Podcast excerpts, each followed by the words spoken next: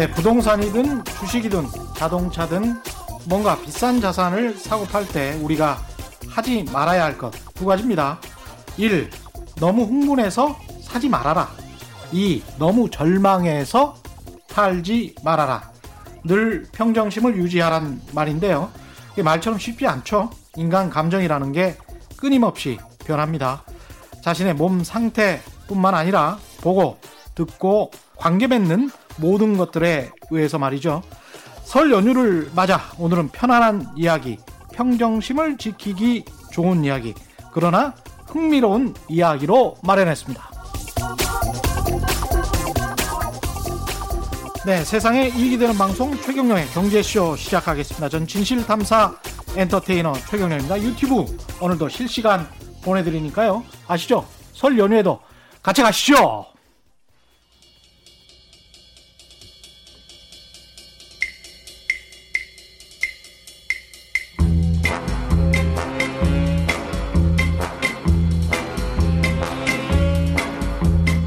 KBS가 자랑하는 진짜 기자 최경영의 경제 쇼. 네, 음악가들은 어떻게 돈을 벌고 쓰고 살았을까? 하이든, 모차르트, 베토벤을 중심으로 뭐 이렇게 써져 있는데 이 굉장히 좀 흥미로운 시간이 될 것 같습니다. 설 연휴 첫날 어디 가서 아는 체하기 딱 좋은 주제입니다. 지식이 살이 되고 뼈가 되는 시간입니다. 함께 해주실 분 소개해드리겠습니다. 클래식 인더 가든이라는 책의 저자인데요. 클래식 전문 방송 작가이자 진행자, 음악 해설가로 활발하게 활동해 오신 분입니다. 김강아 음악 칼럼니스트 나오셨습니다. 안녕하세요. 안녕하세요. 반갑습니다. 예. 이게 음악가들은 어떻게 돈을 벌고 쓰고 살았을까? 하이든, 모차르트, 베토벤을 중심으로 확 갑자기 최경영의 경제 쇼가 네. 품격이 확 올라가는 것 같습니다. 아, 그래요? 예, 뭔, 왠지 이분들은 네. 그 일상생활에서도 뭔가 좀 다를 것 같아요. 하이드, 모차르트, 베토벤 그러면. 음, 네. 근데 똑같이 먹고 쓰고 살았겠죠? 그렇죠. 예. 그 많은 사람들이 음악가 그러면 좀 특별하게 생각하죠. 예. 나와는 좀 다르게 살았을 것이다 이렇게 그렇죠. 생각을 하는데 예.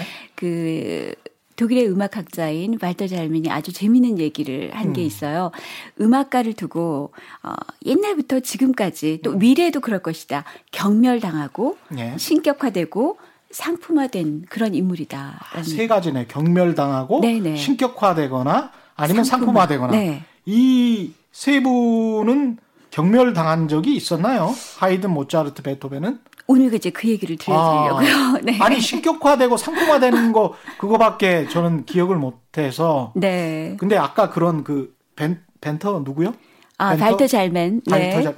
야, 이 목소리나 뭔가 이 발음이 상당히 고급집니다. 이게 저랑은 좀 다른. 아, 아니요. 예, 이게 독일 독일의 음악 학자죠. 음악학자. 네. 네. 그게 이제 벤터 자민 이게 그 네, 독일 발터 잘맨. 발터 잘맨. 발터 잘맨이라고. 발터 잘맨. 네. 잘 모르겠다. 어, 예.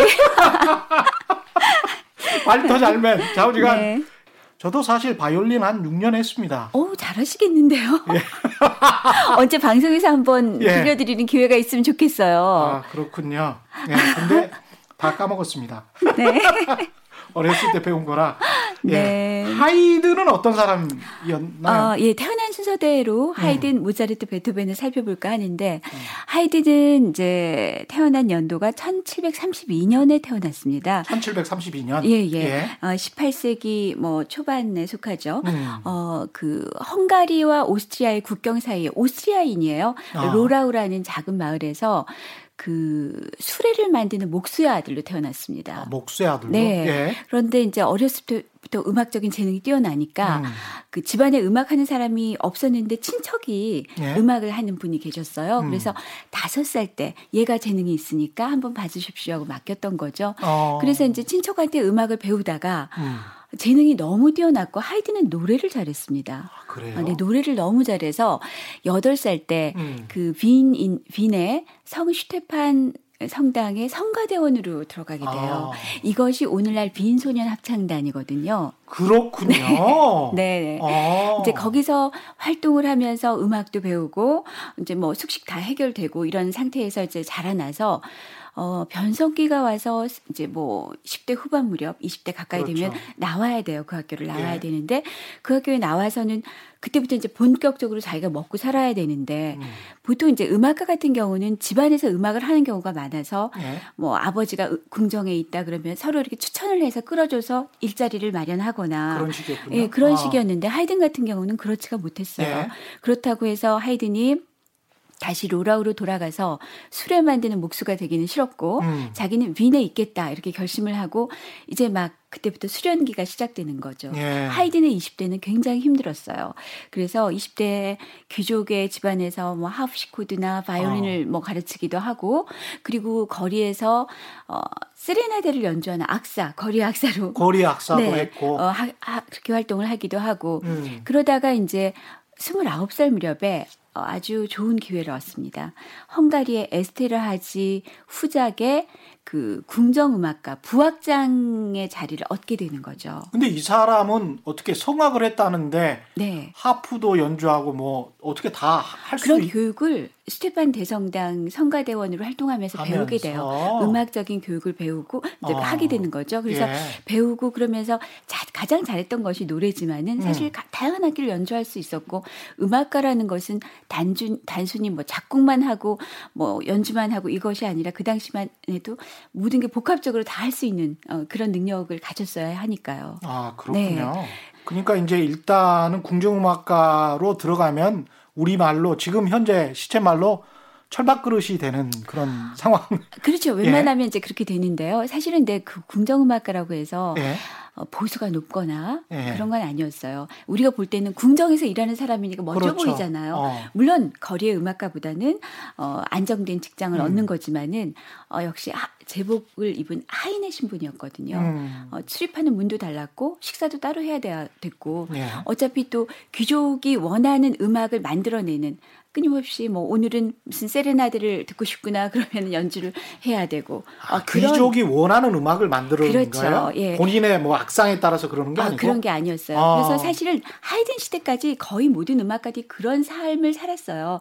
이제 오늘 제가 얘기해드릴 하이든, 모차르트, 베토벤 이 세 사람을 뽑은 이유는 음. 그 당시에 변화하는 18세기 시대상 속에서 음. 예술가의 지위가 이렇게 이렇게 변하고 있거나 하는 것을 아, 이들의 삶을 통해서 좀 알 수가 있거든요. 그렇군요. 예, 하이든 그러니까 하이든이 가장 먼저 때 사람이라는 거죠. 그렇죠. 예? 아, 하이든 같은 경우는 평생을 그렇게 그 에스테르 하지 궁에서 어, 궁정에서 원하는 음악을 생산하고 뿐만 음. 아니라 하이든이 재밌는 것은 예? 그 부학장으로 처음 들어갔을 때 계약서를 써요. 뭐라고 씁니까? 어, 계약서가 12, 10, 14개 조항이 있었는데 거기 보면은 어, 전화가 원하는 음악을 만들어야 하고 그 음악을 그 전에 다른 사람한테 절대 보여주면 안 되고 다른 데서 연주해서도 안 되고 어, 어, 어 또, 완전히 전속 계약이네. 어, 그렇죠. 절대로 네? 그러니까 여기 전화를 위해서만 그렇죠. 네. 대중을 위한 게 아니고 절대로 아니죠. 예. 그리고 그 음, 악보를 유출해서도 안 된다. 어. 어, 그리고 하이딘 네가 밖에 나가서 활동하는 것도 전화의 허락을 받았을 때만 가능한 거고 음. 가능하지가 않다. 그리고 또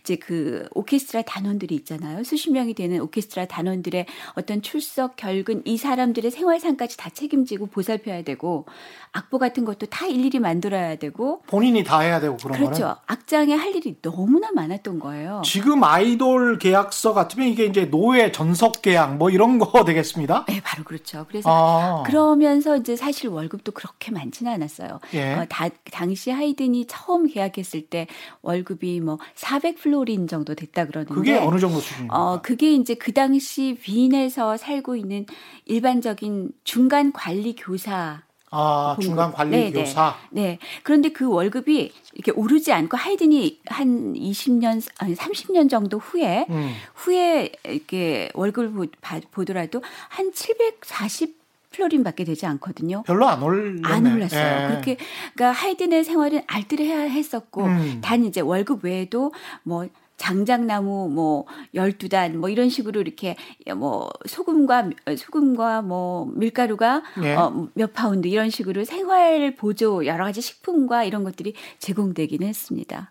이게 창조적인 직업이면 뭔가 자율성의 바탕을 둬서 그러면 뭐 혁신이 나오고 네. 그리고 좋은 음악도 사실은 뭐 그런 자유 시장에서 그렇죠. 많이 나온다 이렇게 네. 생각을 하는데 그렇지가 못했어요. 아 그런 상황에서도 음악을 훌륭한 음악을 만들었다는 거는 그럼 어떻게 봐야 되나요? 그 사람은 뭐 다 천재들이다. 하이드는 음. 어, 굉장히 이제 긍정적인 인물이었던 것 같아요. 자신의 어떤 상황을 받아들이고 음. 여기서 최선을 다하면서 최선의 음악을 요구하는 가운데서도 어, 최선의 음악을 만들어냈죠. 그래서 하이든이 사실은 거의 20년 이상을 60세가 될 때까지 에스테르하지 궁 밖에서 활동을 거의 안 했거든요. 음. 그 궁전 안에서만 활동을 했지만 그의 명성이 어, 유럽에 굉장히 널리 알려졌습니다. 왜냐하면 네. 네. 이 하이든이 있었던 에스테르하지 궁이 그 헝가리의 베르사유라고 할 정도로 아름다운 아. 궁전이었어요. 그래서 그 또 에스트라하지 후작이 음악을 사랑했고 어, 영향력이 있었기 때문에 전 유럽의 궁정에서 뭐 군주라든지 또 귀족들이 어, 많이 이렇게 초청돼서 파티를 많이 열었습니다. 어, 지금도 남아 있습니까 그게? 네네. 예, 지금도 남아 있어요. 에스테라지. 예, 그래서 지금도 예. 음, 발음을 따라하기가 굉장히 힘드네요. 하이든 음악제가 열리고 네. 있고, 네, 그 군주들이 다녀가면은 에스테라 하지궁에서 매일 밤 파티가 열리고 가면 무도회가 열리고 오페라를 공연하고 하는데 이게 모두 하이든의 작품이란 말이죠. 네. 그러니까 그것을 보고 듣고 아, 정말 훌륭한 음악을 쓰는 음악가가 여기 있구나 이렇게 어. 생각을 한 거예요. 그래서 특히 그 오스트리아의 마리아 테레지아 여왕 같은 경우는 음. 어, 나는 좋은 오페라를 보기 위해서 에스테르하즈 궁으로 간다. 어. 이런 말을 하기도 했어요. 그 정도로? 네. 그러다 보니까 어. 하이든이 만년에 돼서는 이름이 막 이렇게 아름아름으로 굉장히 널리 퍼진 상태에서 음. 자신이 모시고 있던 에스테르하즈 후작이 사망을 합니다. 어, 예. 그런데 그 이후에 이제 이어받은 그 후계자는 음악에 별로 관심이 없었어요. 음. 그리고 또 경제적으로 좀 궁 어려웠어. 어려워서 예? 악단을 해체해버려요. 아이고야. 그러면서 악단을 해체하면서 하이든에게 약간이 계속 연금은 지급하지만 음. 이제 음악 상설적으로 계속 매일 음악회가 열리는 건 아니니까 네. 어, 당신이 자유롭게 활동을 해도 좋다. 특별한 일이 있을 때만 와서 연주를 해다오. 이런 식으로 허락을 해줘요. 자유롭게 활동할 수 있는. 그때가 몇 살? 그때가 59세 정도. 59세? 네. 어. 그래서 하이든은 그때부터 자유를 얻게 됐는데 음. 하이든이 이렇게 자유롭게 되니까 각 그, 그 당시에도 매니지먼트가 있었거든요. 네. 그래서 그 흥행사라고 얘기를 하는데 이 영국이라든지 오스트리아든지 이런 각국 이제 뭐 음악회를 개최하는 흥행사들이 하이든을 좀 와달라고 초청을 하죠. 아, 그렇게 되는 거군요. 예, 하이든을 그래서 만년 하이든이 만년은 굉장히 풍족했는데 네, 자유계약 선수가 된 거네. 어, 그렇죠. 59세 때야. 네. 그래서 하이든이 그 런던을 한 두 차례 방문을 해요. 59세 음. 때 그리고 그 다음에 한 60, 한 4세 때 방문을 예. 하는데 그 당시에 방문해서 런던에서 이렇게 음악회를 열어서 벌어들인 수입이 음. 하이든이 이전까지 벌어들인 수입의 6배가 됐습니다. 그냥 명성도 어떻게 보면 자유계약 신분이 됐을 때가 훨씬 더 높아졌다고 볼 수 있겠습니다. 오스트리아 네. 같은 어떻게 보면 그때 당시 얼마나 컸던 나라인지는 모르겠습니다만은 네네. 영국이나 이렇게 이제 대륙에서 영국으로 그렇죠. 진출을 하고 그러면서 훨씬 더 많은 대중적인 인기를 얻게 됐다 이렇게 볼 수도 있겠네요. 네네. 네. 그래서 하이든이 이제 77세로 세상을 떠나기까지 말년 어, 오래 사셨네. 네, 존경을 받고 어. 어. 또 이렇게 명성도 얻었지만 그에 그에 따르는 부도 얻으면서 아, 아주 이렇게 만년을 평온하게 지냈죠. 이 굉장히 행복하게 사신 분이네요. 네. 이분은 결혼도 네. 하시고 그랬습니까? 네, 결혼을 했습니다. 결혼을 네. 했는데 사실은 하이든의 악처에 대한 얘기들이 많은데요. 음. 하이든은 그 아내를 사랑하기보다는 아내의 언니를 사랑했었어요, 사실은. 아, 아 복잡하구나. 근데 그 언니가 네. 그 수녀 수녀가 됐습니다. 예. 그 결혼을 할 수가 없었던 거죠. 그래서 아마도 가장 그녀와 닮은 그녀의 동생을 택하지 않았나 뭐 이런 얘기도 있는데 아, 어, 그 그의 아내도 아마 알았을 것 같은데요. 그쵸? 그런데 그러면 이제 네, 이 아내는 어. 어 하이든의 음악을 이해하거나 뭐 하이든을 깊이 사랑하거나 그러지는 않았던 것 같아요. 그래서 음. 두 사람이 어 굉장히 서로 불행했는데 하이든의 악, 그 아내 같은 경우는 악처로 좀 많이 얘기를 해요. 아. 그 이유가 이제 하이든의 하이든이 막 작곡한 그 악보 이렇게 필사본이라 그러죠. 예. 다그 당시에는 인쇄를 하기가 음. 어렵으니까 손으로 쓴 악보를 뭐 소고기를 싸는데 쓴다든지 예. 그런 식으로 이제 아, 음악가의 아내로서는 좀 소양이 부족하지 않았나. 두 사이에 음. 그래서 그런지 아이가 없었습니다. 아이도 없었고. 네네. 하이드는 개인적으로는 그렇게 행복한 삶은 살지는 못했지만 그래도 네.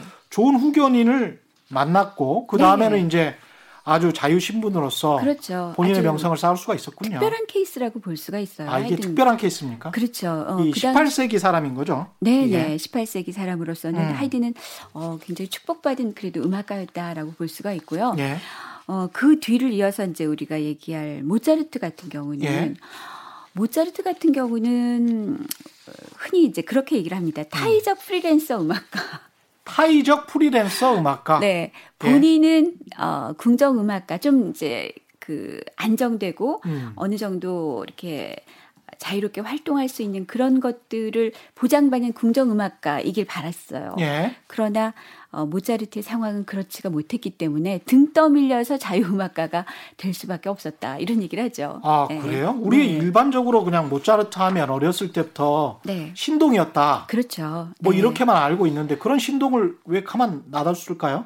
아, 신동이었기 때문에 그렇지 않을까 싶은데요. 아, 그래요? 예, 모차르트 같은 경우는 이제 음악가들 가운데는 신동이 많았어요. 사실 뭐 음. 천재적인 재능을 부여받은 사람들이 많았다 얘기를 네. 하는데 모차르트는 그런 천재 중의 천재, 신동 중의 신동이라고 볼 수가 있죠. 음.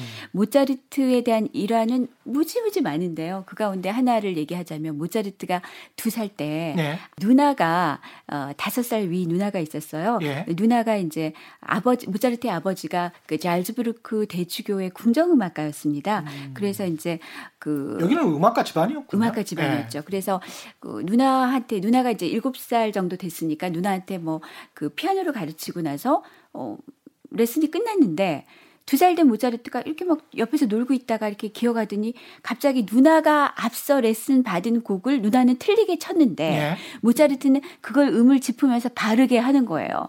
두 살짜리가? 네. 그래서 아버지가 거짓말 아니야? 뭐 믿거나 손, 가락도 제대로 움직일 수 없을 것 같은데, 야. 믿거나 말거나 네. 한 얘기긴 하지만 음. 아무튼 그래서 모차르트 아버지가 이 아이가 정말 재능이 뛰어나구나 하는 것을 알게 됐어요.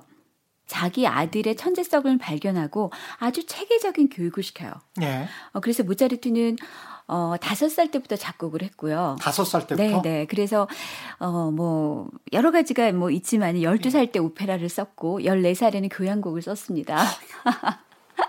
그런데 예. 이런 아들을 데리고 아버지가 어, 전 유럽을 연주 여행을 다녀요. 이야, 그래서 예. 모차르트의 예. 사실 유년기는 대체로 뭐 흔들리는 마차 속에서 성장했다 이렇게 얘기를 하는데 흔들리는 마차 속에서 또 오페라나 교향곡을 썼을 그렇죠. 수 있겠네. 뭐 글도 배우고 예. 뭐 공부도 하고 곡도 음. 쓰고 뭐 그랬다는 거죠. 그렇기 때문에 이 아버지가 연주 여행을 각 궁정에서 어린 모차르트가 연주를 기가 막히게 하거든요. 뭐 예. 하프시코드나 피아노나 혹은 뭐 바이올린이나 여러 가지 해요? 악기를 다 하니까 궁정에서는 너무 귀여운 꼬마가 연주를 잘하니까 뭐 황금 담배값을 주기도 하고 야. 옷을 주기도 하고 뭐 돈을 주기도 하고 아버지는 또 신났겠죠. 예.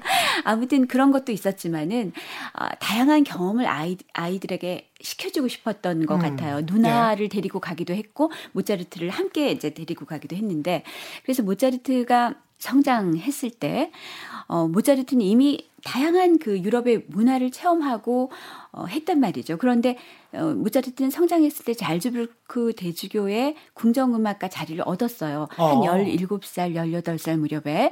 그런데 그 자리는 모차르트한테는 너무나 작게 느껴진 거죠. 모차르트는 왜냐하면 세상이 밖에 있는데 여기 나는 머물러야 하는가. 음. 어, 그리고 또 잘즈부르크 대주교는 굉장히 보수적이고 완고한 사람이었어요. 네. 그래서 네가 재능이 아무리 있어도 너는 내 거야. 너는 내 허락 없이는 밖에서 활동할 수 없어. 그 내가 쓰라는 곡을 써야지 무슨 소리냐. 이렇게 한 거죠. 아, 어, 그러나 네, 예. 모차르트는 이미 세상을 다니면서 어떤 자유 의지를 불태우고 있었고 음. 당신 또 18세기는 계몽주의 사상이 전 유럽을 예. 변화시키고 있었던 무렵이었잖아요. 그러니까, 그러니까 자유의 냄새를 이미 맡은 사람이군요. 그렇죠. 하이든과는 달리. 네. 예. 그렇게 속박하니까 견딜 수가 없어서 음. 또 자신을 하인 취급하는 것도 견딜 수가 없고 그러니까 사사건건 부딪히고 갈등을 겪다가 결국 모차르트가 25살 때 그 주교의 비선데요. 네. 아르코 백작한테 엉덩이를 걷어차요. 걷어차여요? 네. 엉덩이를 실제로 걷어차인 것은 뭐냐면 너 해고야 하는 것을 대주교가 시킨 거죠. 비서한테. 아. 그래서 모차르트는 결국 해고 당해서 음. 이제 새로운 직장을 알아봐야 되, 겠죠 예. 그래서 모차르트가 어, 파리를 가기도 하고 마나임을 가기도 하고 당시 이제 음악이 좀 융성한 곳을 찾아다니면서 일자리를 구해봅니다. 예. 자신 있었던 거죠. 그런데 원하는 자리를 얻을 수가 없었어요. 왜 그랬을까요? 음, 그것은 이제 여러 가지가 이유가 있지만 모차르트는 어린 시절 자기가 환대받고 어디 가나 인기가 있었단 말이죠. 그렇죠. 그런데 나 모차르트야. 뭐 그렇죠. 근데 성인이 된 모차르트는 귀족들한테 그다지 뭐 어, 관심 있는 인물이 아니었어요. 그 정도 음. 성인이 된 음악가들은 연주 잘하고 어, 그런 사람들 많은데 더군다나 그런 사람들은 내 말을 잘 듣는데 모차르트는 그런 사람이 아니었거든요. 그러니까 어렸을 때 귀여울 때 천재일 때 신동일 네. 때 이럴 때는 좋아해 줬지만 성인이 된 다음에 모차르트는 별거 아니라고 생각을 했군요. 그렇죠. 그래서 어, 모차르트가 이제 비엔나로 결국은 가서 거기서 이제 자리를 잡고 있으면서 자리를 모색하지만 자리를 얻을 수 없으니까 음. 할수 없이 자유 음악가로 활동을 할 수밖에 없었어요. 그랬군요. 네. 그런데 이때는 다행히도 음. 악회가 귀족이나 교회의 어떤 그런 한정된 홀에서 벗어나서 어, 공공 연주회 오늘날에 이제 예. 여러 사람들이 티켓을 사서 가는 음악회가 생기기 시작한 초창기 무렵이었기 때문에 이게 18세기 중반입니까? 그렇죠. 아. 어, 사실은 이제 최초의 공공 연주회가 등장한 것은 네. 런던이었어요. 1600년대, 1600년대였는데 이, 이 당시 1700년대 모차르트 시대에 이것이 점차 이제 확산되기 시작할 무렵이었는데 음. 이 비엔나에서 모차르트가 활동할 때는 예약 연주회라는 것이 인기를 끌고 있었어요. 이건 공공 연주회라는 거는 일반 대중도 다 갈 수 있는. 그렇죠. 티켓을 사면 갈 수 있고. 예. 그러니까 귀족이 아니어도 그 당시에 신흥 부르주아들. 예. 네. 이제 돈이 있는 사람들은 티켓을 구입해서 올 수 있는 그런 연주회이긴 했어요. 음. 그런데 그 당시 티켓이 오늘날처럼 한 장, 두 장 사는 것이 아니, 아니라 예. 모차르트 시대에는 그러니까 한 타스 같죠. 12장, 24장 이런 식으로 대거 구매를 해서 귀족들 같은 경우는 어 이렇게 아름아름으로 그렇게 판매를 해서 예. 미리 이제 내가 그날 가겠다. 그러면 작곡가는 그날 어떤 곡들을 내가 써서 발표하겠다. 신작 발표회 같은 거죠. 음. 이제 그런 연주회가 있었어요. 모차르트는 당시 이제 새로운 인물이고 연주도 잘하고 하여튼 모차르트 곡은 우리가 지금 들어도 너무 완전 무결한 아름다운 곡들이니까 그렇죠. 네. 인기가 있었단 말이죠. 음. 그러니까 그 예약 연주회가 성황리에 끝나면은 귀족들이 또 자신의 자제를 모차르트 모차르트한테 레슨을 맡기고 아. 아, 그럼 레슨비라든지 이런 것들을 모차르트가 살아갈 수가 있었던 거예요. 음. 근데 이제 모차르트도 민주주의의 어떤 수혜를 받은 사람이라고 볼 수도 있겠습니다. 그렇죠. 변화하는 시대 네. 속에서 그래서 이제 음. 모차르트가 어, 그래서 예약 연주회를 통해서 꽤 많은 수입을 받, 벌어들였어요, 사실은. 예. 모차르트가 하이든의 수입보다도 훨씬 많았습니다. 한 어. 하이든의 수입의 다섯 여섯 배 정도 되는 음. 오히려 굉장히 많이 벌어들였는데 어, 그런데 문제가 뭐냐면은 이 예약 연주회에 비용이 많이 들었어요. 비용이? 네, 연주회를 예. 마, 마련하려면 어, 일단 장소를 대여해야 되고 예. 그 다음에 티켓을 판매하면 하려면 인쇄를 하는 비용이 든다든지 악단도 있어야 돼요. 어, 그렇죠. 악단도 있어야 되고 예. 여러 가지 돈이 많이 드는 데다가 그 당시와 우리의 다른 점 음. 어, 생각하지 못했던 점이 조명비가 많이 들었어요. 조명비. 네, 재미있는 건데 왜냐하면 지금도 그래요. 그, 지금도 그렇죠. 지금도 콘서트 같은 거 저 실제적으로 예. 이제 얻는 수입이 얼마 음. 되지 않는데 매시, 재미있는 것은 조명비라는 것이 그 당시 모차르트 시대에는 전기가 없었잖아요. 예. 초 촛불을 켜야 됐었어요. 아. 대부분의 음악회는 밤에 열리니까. 그런데 예. 재미있는 것은 그 홀 연주 홀에 초를 얼마나 켜야 되겠어요. 음. 그거 생각하면 촉값이 너무 비싸서 모차르트의 어떤 아버지의 편지를 보면은 촉값이 너무 많이 든다. 아, 이런 여러 가지 그러네요. 그런 어, 내용이 들어있긴 그러니까 합니다. 실내에서 그렇죠. 하는 네. 그냥 야외에서 하는 그런 음악회 같은 경우는 그때는 없었나 보죠. 아니요, 있었어요. 아, 그런 아, 음악회도 있었는데 아. 그 좀더 그런 음악회는 좀 대중적으로 그러니까 약간 계급으로 나뉜다면 조금 어 하층 하층 네, 계급이고 그다음에 네. 저녁 때 귀족들은 주로 밤에 많이 이제 활동을 했기 때문에 그렇죠. 어 사실 돈이 되는 음악회는 저녁에 열릴 수밖에 없었는데 음. 그러기 위해서는 또 초값이 많이 들었다는 재미있는 그런 일화도 있습니다. 경제적으로 말씀드리면 이 public이라는 개념을 하버마스가 아주 잘 설명을 했는데 그 지금 말씀하신 대로 자본주의 혁명이 일어나면서 신흥 부르주아 네. 계층이 태어나잖아요. 그리고 난 다음에 public이라는 개념 자체가 생긴 거예요. 그 전까지는 다 귀족의 private한 또는 왕의 royal 뭐 이런 귀족이나 왕의 소유인 것이지 public 공공의 개념.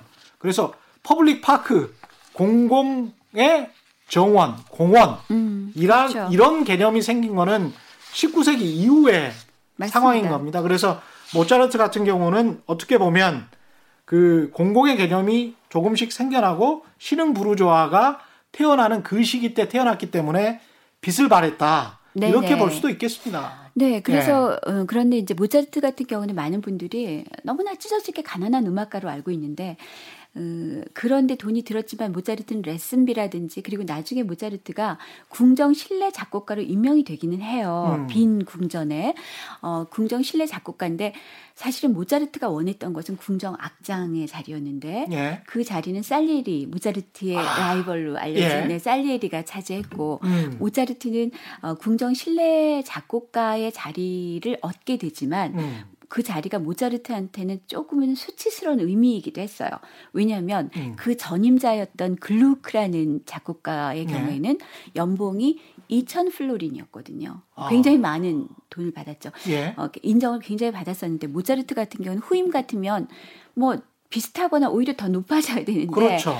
800 플로린을 받았어요. 아, 그런데 모차르트 같은 경우는 그것만으로 생활할 수 없었으니까 음. 자유음악가로 더 활동을 하고 레슨을 하고 어, 그래서 실제적인 모차르트의 수입을 이렇게 음악학자들이 평균을 내보면 못 벌지 않았어요. 아. 일반적으로 모차르트 시대에 살았던 비엔나에서 그 소득을 분배를 하자면 랭킹 5% 안에 들, 들 정도로 상위 5% 안에 네 예. 수입이 좋았다는 거죠. 예. 그런데 모차르트는 왜 가난했을까? 많이 썼나 보네. 예. 씀씀이가 해팠습니다. 예. 경제관념이 전혀 없었죠. 아, 아, 자기는 어. 이렇게 살아야 된다고 생각했어요. 음. 귀족들이 호화스러운 삶을 어렸을 때부터 체험하고 했기 때문에 아주 비싼 집을 호화로운 집을 빌려서 월세를 내면서 살았고, 아. 어, 뭐 또 피아노도 아주 뭐 특별히 제작된 비싼 피아노를 가지고 있었는데, 뭐 그거는 음악가니까 그럴 그렇죠. 수 있는데. 어, 취미를 당구를 좋아해서 아주 당구대를 드리거나 마차를 사거나 말을 사거나 뭐 이런 식으로 옷도 뭐 그 진주 그 비싼 진주 예. 단추가 달린 옷을 입거나 이런 식으로 사치를 많이 했습니다. 그러니까 자존심과 어떻게 보면 좀 허영이 있었다 이렇게 볼 수도 있겠습니다. 그렇죠. 예. 그런데 또 모차르트가 그럴 수 있었던 것은 음. 내가 음악회 한 번 해서 돈 벌어들이면 갚을 수 있어 음. 하는 자신감도 있었던 것 같아요. 그래서 모차르트가 만년에 보면은 그 돈을 빌려달라는 그런 그 편지들이 굉장히 많습니다. 그렇군요. 왜냐하면 어 이렇게 어, 생활이 어려워진 거죠. 그리고 그 당시 이제 오스트리아가 어, 전쟁으로 인해서 굉장히 이렇게 어, 여러 가지 귀족들의 생활이 어려워지니까 후원도 네. 끊어지고 또 예약 연주에도 잘 되지 않고 이런 상황이 되니까 모차르트가 만년에는 굉장히 빚에 허덕이게 돼요.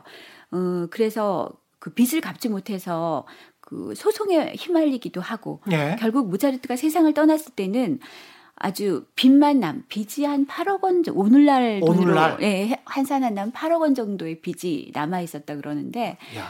그리고 모차르트는 장례 치를 비용조차 없어서 그런 대단한 음악가. 네. 장례 치를 비용도 없이. 그래서 이제 그 극빈자들이 묻히는 비엔나에서 극빈자들이 묻히는 그러니까 개, 개별 무덤이 아니라 한꺼번에 묻히는 무덤 속에 묻혀서 무덤조차 없는 그런 음악가가 되고 말았죠. 근데 제가 궁금한 게 오페라나 교향곡 같은 이 정도로 큰 대작을 쓰려면 네. 우리 이제 가요 이야기 하잖아요. 네네. 그 악보 어, 페이지 수 이런 네. 걸로 계산을 해본다면 네. 어느 정도로 차이가 납니까 이게? 가령 뭐 이게 양적으로만 보자 질적으로는 네네. 보지 않고 네네. 어느 정도의 대작인 겁니까 교양 교향곡이나 오페라나 아, 이런 것들이 그거는 정말 그 그거 그 부피적인 면에서 굉장히 이제 오페라 같은 경우는 저는 코끼리와 같다라고 얘기를 할 수 있는데 어느 부분만 만지면 이제 아리아만 들으면 아 이렇구나 생각하지만은 음. 이 오페라라고 하는 것은 음악의 모든 요소 그러니까 성악 성악 독창, 중창, 합창 다 들어가죠. 예. 그다음에 그 오케스트라가 처음부터 끝까지 서곡과 마지막까지 끌고 들어가죠. 그렇군요. 네. 그 안에 또 합창, 그 발레라든지 무용이 들어가기도 하고. 아, 공연 시간만 생각해 봐도 보통 2시간 정도 그렇죠. 되니까요. 그러니까 그렇게 부피적으로 생각한다면 엄청난 차이가 있는 보통 거죠. 보통 우리 가요 같은 경우에 뭐 5분에서 7, 8분 정도 되니까. 네 네. 그 모차르트 같은 경우는 정말 특별한 케이스인데, 음. 모차르트가 예약 연주에서 많이 이제 돈을 벌었다고 말씀드렸는데 그 예약 연주에서 오늘 연주했는데 다 못해서 예. 곡을 오케스트라 악보만 막 해서 오케스트라 단원들한테 나눠주고 피아노 협주 부분은 그냥 즉석에서 했다는 그런 일화가 있을 그 정도거든요. 그 네, 뭐 그러면서도 그 음 하나 하나가 필요 없는 음이 하나도 없을 정도로 완전 아. 무결하다. 그래서 모차르트는 그 정말 많은 것이 그 안에 내재돼 있어서 그냥 이렇게 버튼을 누르면 음악이 쫙 돼서 나오는 그런 사람처럼 그렇죠. 이게 천재적인 어떤 그런 재능이 있었죠. 아니 지금의 작곡가나 음악가들 그 가요를 하시는 분들도 그렇고 본인들의 일에만 집중하기 위해서 뭐 1년을 보낸다. 뭐 이렇게 이야기를 하잖아요. 네네. 네. 어떤 새로운 앨범을 내기 위해서. 근데 이 사람들 같은 경우는 아까 말씀하셨듯이 부업도 여러 가지를 해야 되고 레슨도 네네. 네. 해야 되고 그러면 그리고 또 자기의 후견인에 맞게 또 그 작곡을 해주고 본인 알아서 또 본인이 쓰고 싶은 또 곡이 있었을 거 아니에요. 네네. 네. 그런 걸 생각해 보면 정말 대단한 사람들이다 그, 런 생각이 듭니다. 그렇죠. 예. 모차르트 같은 경우는 37세로 어, 세상을 떠나기까지 그가 남긴 작품들을 보면은 예. 정말 쉴 새 없이 이 천재가 이제 먹고 살기 위해서 쉴 새 없이 싼 값의 음. 곡들을 썼구나 하는 것을 느낄 수가 있어요. 야, 모차르트까지는 네. 조금 이제 아는 체할수 있을 것 같고 베토벤은 어떻습니까? 베토벤? 네, 예. 이 베토벤이 좀 다릅니다. 예. 베토벤 같은 경우는 이제 우리가 오늘날 그 어떤 음악가 상을 세운 인물. 음. 그 자유의지적 독립음악가 이렇게 자유의지적 네, 독립음악가. 네. 어 베토벤은 그랬어요. 어, 귀족이라든지 음. 그런 사람들은 너네들은 그냥 그저 태어난 것 뿐이잖아. 그저 그냥 귀족의 아들로 태어난 것 뿐이잖아. 아. 나는 특별한 재능을 신에게 부여받고 태어난 사람이야. 멋지네. 네. 예. 그 특별한 재능을 너네들한테만 들려주는 게 아니라 많은 인류 모두에게 많은 사람들에게 들려줄 음악을 작곡하기 위해서 태어났고 그렇게 해야 돼. 이 사람은 언제 때 사람이죠? 베토벤이? 아, 사실 그들이 다 겹쳐요. 겹쳐요? 베토벤이 아, 하이든한테 배웠고 하이든한테? 모차르트를 만나기도 했어요. 아. 그 태어난 연도를 보면 하이든이 1732년에서 1809년까지 살았고요. 예. 모차르트는 1756년, 음. 56년에 태어나서 어, 1791년에 세상을 떠났고 예. 베토벤은 1770년에 태어났어요. 아, 그렇구나. 네, 그리고 이제 어 57세 그러니까 1827년에 세상을 떠났죠. 그 혁명의 시기가 다가오고 어떤 대중혁명. 네. 그다음에 민주주의가 무르익으면 무르익을수록 네. 사람들의 이 음악가들의 생각이 점점 변했네요. 그렇죠. 굉장히 순종적이었다가 어떻게 보면 이제 베토벤 같은 경우는 상당히 반역적이다 이렇게 그렇죠. 생각할 수도 있겠습니다. 네. 그런 이제 일화도 많이 이제 전해지고 있는데 베토벤 같은 경우는 황제가 지배하는 세상이 아니라 음. 민중이 지배하는 세상이 와야 된다라고 생각했던 사람이에요. 그래서 어. 처음에 나폴레옹이 등장했을 때 음. 어, 베토벤이 굉장히 나폴레옹을 좋아했어요. 이, 이 사람이 시대의 영웅이구나. 음. 아, 이 사람이 정말 자유와 평등과 박애를 실천할 인물이구나라고 생각하고 그렇게 믿었었죠. 예, 그래서 작품을 어, 나폴레옹을 예. 위한 곡을 썼습니다. 음. 나폴레옹을 위한 곡을 썼는데 그게 어, 완성될 즈음에 나폴레옹이 스스로 왕관을 써서 황제가 됐다는 소식을 듣고 예. 분노했어요. 예. 그래서 베토벤이 그 앞에 어그 나폴레옹 보나파르트에게라는 그 헌정사를 쫙쫙 줄을 긋고 음. 그 영웅을 추억하며라는 영웅을 추억하며 네, 그런 작품이 바로 3번 교향곡 영웅이죠. 그러니까 열심히 어떤 판사나 검사나 이, 이건 좀 비유가 좀 너무 지나치게 밑으로 내려가는데 판사나 검사나 기자로 열심히 일을 했었으면 계속 존경을 받았을 텐데 정신으로 확 변신을 한다든가 네. 네. 국회의원이 되려고 이렇게 나간다든가 네. 그러니까 이제 이 바람이 꺾인 거죠. 예, 예. 예. 순수한 바람이. 그래요. 그래서 예. 이 베토벤 같은 경우는 그래서 내가 이렇게 음. 활동하기 위해서 귀족들 너희들은 나를 후원해야 된다. 음. 이렇게 생각을 했죠. 그 당당했네요. 당당했어요. 그래서 예. 베토벤이 그 전 시대 음악가들하고 달랐던 점은 나 후원 받아 귀족들한테 마음껏 후원 받아요. 음. 그런데 그 후원 받은 그 전 시대의 작곡가들은 후원 받으면 그들이 원하는 곡을 썼거든요. 어떤 예. 곡 써드릴까요? 뭐 이렇게 해서 그 이거 써라 그러면 쓰는 건데 베토벤은 후원은 받되 쓰는 곡은 내가 쓰고 싶은 곡.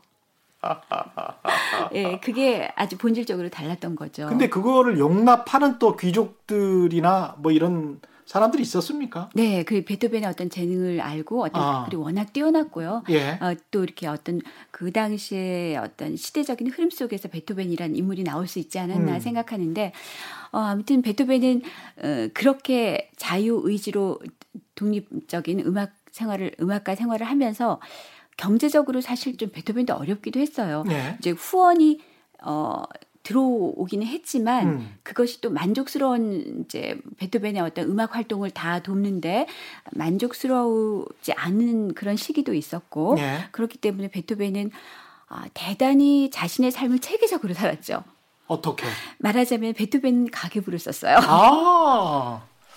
훌륭하신 분이네요. 네. 예. 근데 그 베, 베토벤의 가계부를 보면은 아, 좀 쪼잔하다 이렇게 아, 생각할 정도로 왜냐하면 예. 하이든 선생님을 만나서 음. 커피 뭐 6크로이제르 뭐 이런 식으로 초콜릿 얼마 이렇게 아주 사소한 것까지 사소한 것까지 예.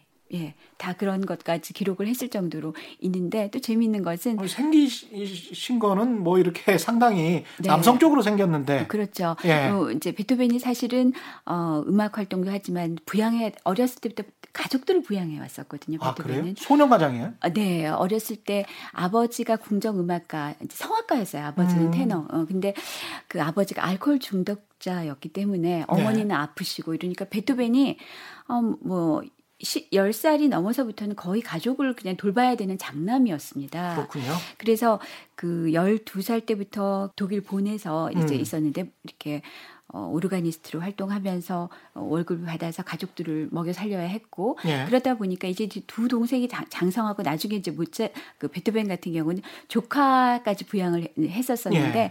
여러 가지 이제 그런 일도 있었고 또 개인적으로 봐서는 베토벤을 우리가 뭐 악성이라고 부르고 그 정신을 그렇죠. 위대하게 생각하는 이유는 신체 장애를 극복한 것도 있죠. 베토벤은 네. 예. 20대 후반부터 귀가 아파서 나중에는 아, 전혀 20대 후반부터 아팠어요. 예. 어, 20대 후반부터 귀가 이렇게 계속 아픈데 귀가 아프다는 것은 단순히 뭐 들리지 않는다 이 의미가 아니라 각종 증상을 동반을 했어요. 어. 그래서 귀 때문에 어, 베토벤이 여름이면 뭐 휴양지 찾아서 음. 요양을 하기도 하고 또 유명한 의사를 찾아다니기도 하고 예. 이런 것 때문에 어, 굉장히 그 경제적으로 어, 돈이 좀 많이 들었죠. 예. 그래서 모차르 어, 어, 베토벤은 이렇게 이제 자신이 벌어들인 여러 가지 수입들 말하자면은 뭐 레슨도 했고요. 그 다음에 후원을 받기도 했고 또 당신 악보가 출판이 되기 시작하던 시기였어요. 네. 예, 자신의 저작권을 철저하게 챙겼어요. 아, 그랬군요. 예. 웰링턴 잘하셨네. 네. 웰링턴의 승리 같은 뭐 그런 작품 같은 경우는 네. 베토벤이 어, 어 내가 출판했는데 누가 이렇게 해적판이 놔두는 걸 알고 음. 소송을 걸어서 어 날 보상해라. 어, 이렇게 하기도 했고요. 그랬군요. 어, 그리고 어. 또 연금을 지급하는 귀족들도 음. 어, 연금을 베토벤에게 뭐 평생 지급하기로 했었는데 음. 그가 세상을 떠나고 상속인이 베토벤하고 관계가 없으니까 자기는 지급하지 않았단 말이죠. 예? 그런 것도 베토벤은 소송을 했어요. 어. 약속을 지켜라. 어, 그래서 결국은 승소해서 음. 받아내기도 하고. 그 아까 그 가령 후견인처럼 누가 있었고 네. 그 뒤에 음악가들은 헌정을 하기도 했을 거 아니에요? 네, 그 네. 귀족이나 왕한테. 그렇죠. 그렇게 헌정을 했을 때는 저작권은 누구 거였습니까? 어, 그 당시에는 사실은 이제 어, 헌정을 받게 되면 헌정한 사람이 한 1년 정도 가지고 있을 수가 있었어요. 1년? 네. 마음대로 좀 사용을, 법으로 명시되진 않았지만 음. 관례상. 어, 그리고 이제 그게 지나면은 이제 출판되기도 하고 그랬는데 베토벤 같은 경우는 어, 돈을 벌기 위해서 그렇긴 했지만 이중계약이라는 말을 하기도 하는데 헌정을 해놓고 예? 자기는 또 따로 출판을 또 하고 하기도 하고 어. 또그 당시는 국가 나라를 넘어서면 이게 또 그 안에서 법이 적용되기 때문에 예. 또 이렇게 법이 다르니까 그렇죠. 적용받지 않으니까 다른 나라에서 또 어, 동시에 아. 네 출판을 하기도 하고 뛰어나신 분이네요. 예, 아주 그런. 예, 그러니까 300년 전에 조세베 피처 시연하신 아, 네. 아, 훌륭하신 분이네. 네. 예. 근데 지금 네. 사실 클래식 음악 같은 경우는 지적 재산권이 그 이전 그 이후에 이제 만들어진 네네. 거기 때문에 네네. 대부분은 지적 재산권이 없지 않습니까? 어, 그렇지만 그, 그 악보에 관한 거는 그렇고요. 아. 어, 그 저기 연주를 했을 경우는 오케스트라라든지 예. 뭐 바이올리니스트, 피아니스트가 연주했을 경우에는 음. 그게 또 다른 저작 인접권이 있기 때문에 음원을 사용하실 때는 좀 주의를 하셔야 되죠. 음원을 사용할 때는 네. 좀 주의를 해야 된다. 네. 마지막으로 좀 마무리를 좀 지어 주십시오. 클래식을 대표하는 하이든, 모차르트, 베토벤의 생활기를 살펴봤는데 네. 어떤 말씀 좀 남기고 싶으세요? 21세기는 문화의 시대라고 얘기를 많이 예. 하죠.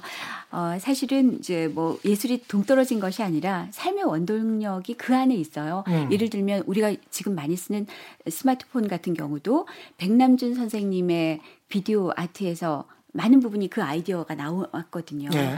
어, 그러니까 세상을 바꾸는 힘이 예술 안에 있기 때문에 음. 예술을 위한 정책이라든지 사회 분위기도 마련돼야 되겠고 예. 술가들도 뭔가 어, 기업가적인 마인드를 가지고 보다 많은 사람들이 그 예술을 생활 속에서 즐길 수 있었으면 좋겠습니다. 맞습니다. 음악 회장에만 예. 있는 음악은 죽은 음악이죠. 맞습니다. 네. 예.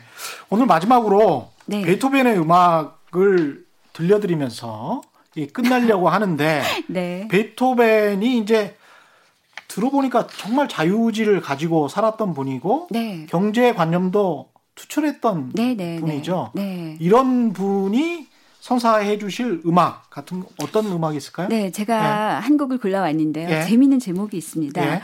이 곡 자체는 헝가리풍의 론도 카프리치오라는 곡인데요. 론도 카프리치오. 네. 좀 신나겠네요. 예, 신나는데 그이 곡에는 음. 잃어버린 동전에 대한 분노라는 부제가 달려 있어요. 잃어버린 동전에 대한 분노.